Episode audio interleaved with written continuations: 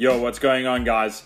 In today's episode 12 of the Performance Academy podcast, we are going to be addressing sleep as a foundation to high performance, both in your business, your career, your family and relationships, as well as your health and fitness goals. Now, we're going to be looking at sleep as a pillar, how to implement different strategies and routines, as well as setting up a bedtime that is standard and consistent throughout the week. We're also going to be looking at how training can affect your sleep quality. So let's dive right into this week's episode.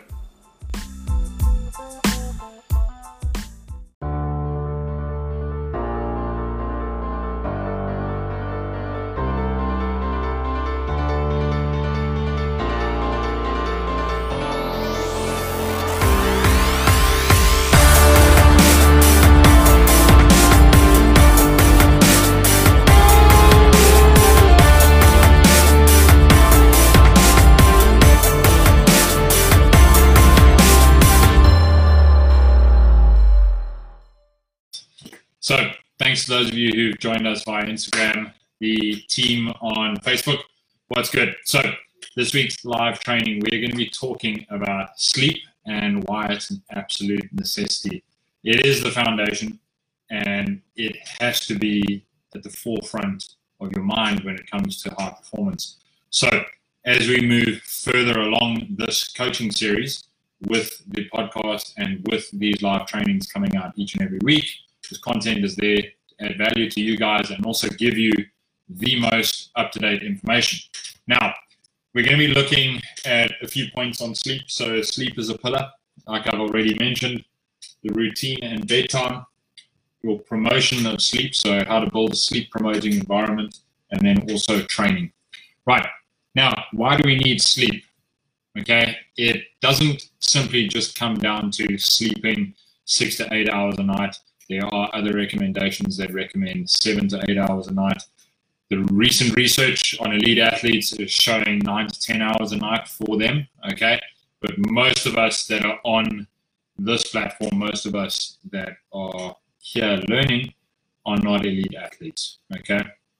So we need to look at more the quantity and more the quality of our sleep. Okay. And there are different, again, different opinions coming out at the moment where we are looking at how many 90 minute cycles you get in a week. Okay. And that's then been shown to, to determine the quality of the sleep. All right. Now, I myself, after much experimentation and documentation tracking, have found that I am seven to seven and a half hours is my perfect window for for for high quality restful sleep. Okay, and why it's a pillar? Why is it a foundation? Well, it's very easy to say rest and recovery. Okay, it's very easy to say yes, you need to sleep more, but a lot of us and a lot of the questions that I've had over the last month have been around how do I get better sleep because I'm always thinking about things I'm always, you know, running out of time. Um, I'm having to sacrifice sleep to get work done or sacrifice sleep to, to do certain things. Look, I get it. I've been there. But making the change and really looking at sleep as a pillar to my performance and a pillar to the performance of the teams and individuals that I support on a daily basis has been a huge game changer. Now, that seems like pretty common sense uh, thing to say but you'd be surprised at how much sleep debt there is in society and, and how sleep hygiene right and that is that is really looking at improvement of sleep that is really looking at the role of sleep in terms of its optimization of our hormones its benefits on our recovery from a hard day of work or stress from training okay and, and stress is a good thing for us right? It's about being able to recover from it and that's where it becomes this pillar. You can have the best training program in the world. You can have the best food in the world. You can have the best bed in the world, you know, the, the best of everything. If you're not getting high quality sleep, if it is not forming a pillar to your performance, you're going to be finding yourself in trouble. Okay.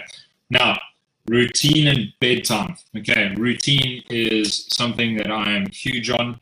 Uh, yes, it is ritualistic, and one of the best ways that I've helped uh, both clients and teams and myself get high quality sleep is by developing a routine. So I have an alarm that goes off on my phone. So even though I get home at night and turn my phone off to airplane mode, I am putting it onto uh, an, an, alarm that goes off every single night. Okay, at quarter to nine, that alarm goes off, and it's a trigger for me to go. Okay, time to get into pre-bed routine. So limiting exposure to blue light, making sure that you know there's anything that I eat because I usually have a, a late snack before I go to bed because I tend to wake up a bit hungry. So limiting things like um, you know uh, hush, like milk chocolate, which has a lot of sugar in it, um, stimulants, that sort of thing. So more more um, sort of comfort based food in, in a sense. So I like to really have like a bowl of Greek yogurt and some nuts and some berries, you know. So it's it's quite relaxing for me to feel that nice full feeling. Okay. And then what I do from there is sit down and, and I just write out any thoughts that I've got. So I put that down in my journal, any thoughts that I've got at that moment in time, I write down, get those out of my mind, get clear on the list of things that need to be done for the next day. I pack my bag. I then take my book, and one of the things, if you if you are reading books, if you like to read and kind of fall asleep in in bed, um, that's great. Do yourself a favor and make sure that you've got a, a paperback book, okay? Because that's going to stop you doing the standard thing of browsing on the on the internet and going through Facebook, and there's always going to be something that's going to pop up that's either going to agitate you or you know it's going to get get the mind racing again. This routine is absolutely pivotal in getting you to have deep restful sleep. And then set yourself a bedtime, right? That bedtime needs to be the same every single night. Okay, the body gets into a rhythm. The body then is able to just really know, okay, it's time and it's it's now sleeping time. Okay, so you know if you've got uh, any fun activities that you want to want to get into with your with your partner, your wife, awesome. Okay, um, that's what it's about. But bedtime. Okay, you got to be got to be really strict on that bedtime. Okay, moving into sleep promoting environment. Now, having light coming in through curtains, having phones on, having mobile devices on, Wi-Fi, Bluetooth, all this sort of stuff. Okay, you want the temperature in the room to be to be ambient. You don't want it freezing cold. You don't want it boiling hot. You kind of want it in the middle. Okay. Um, I measured the temperature in, in, my room the other day, and it was about uh, 17 degrees. Okay, 18 degrees. I like to sleep in almost a little bit of a cooler environment because then I'm comfortable. Okay, and and that's also a really good way to promote restful sleep. You know, make sure that you've got a good pillow. Make sure the bed's comfortable. There's no light coming in Okay, a lot of research coming out um, with photosensitivity.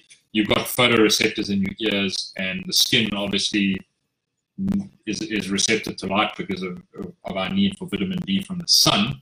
And you know, even something as small as a pinhead has been shown to cause the body to start waking up with experiments that they've done on sleep and darkness and, and the influence of light.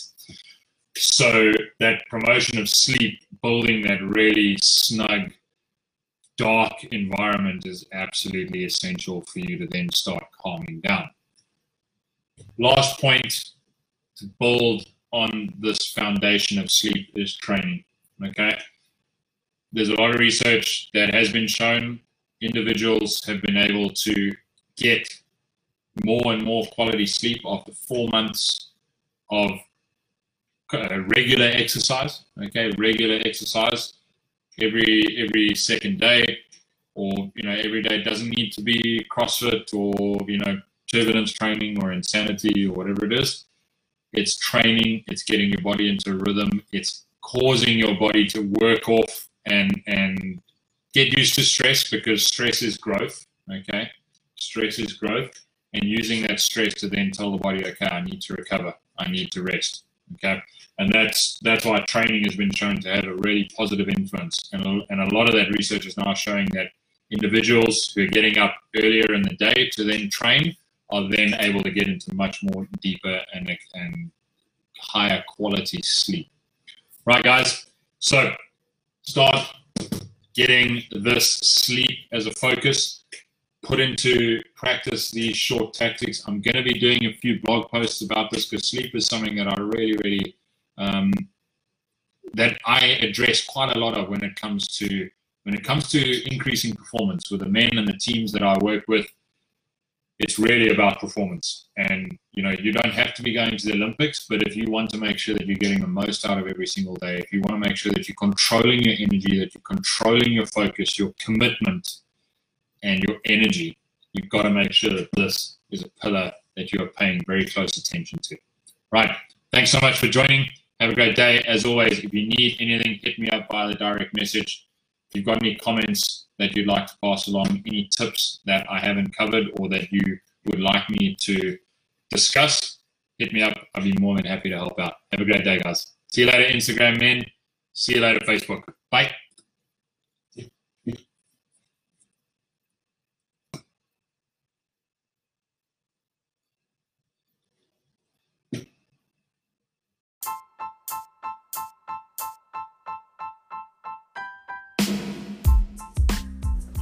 Guys, thank you so much for taking the time to listen to the Performance Academy podcast.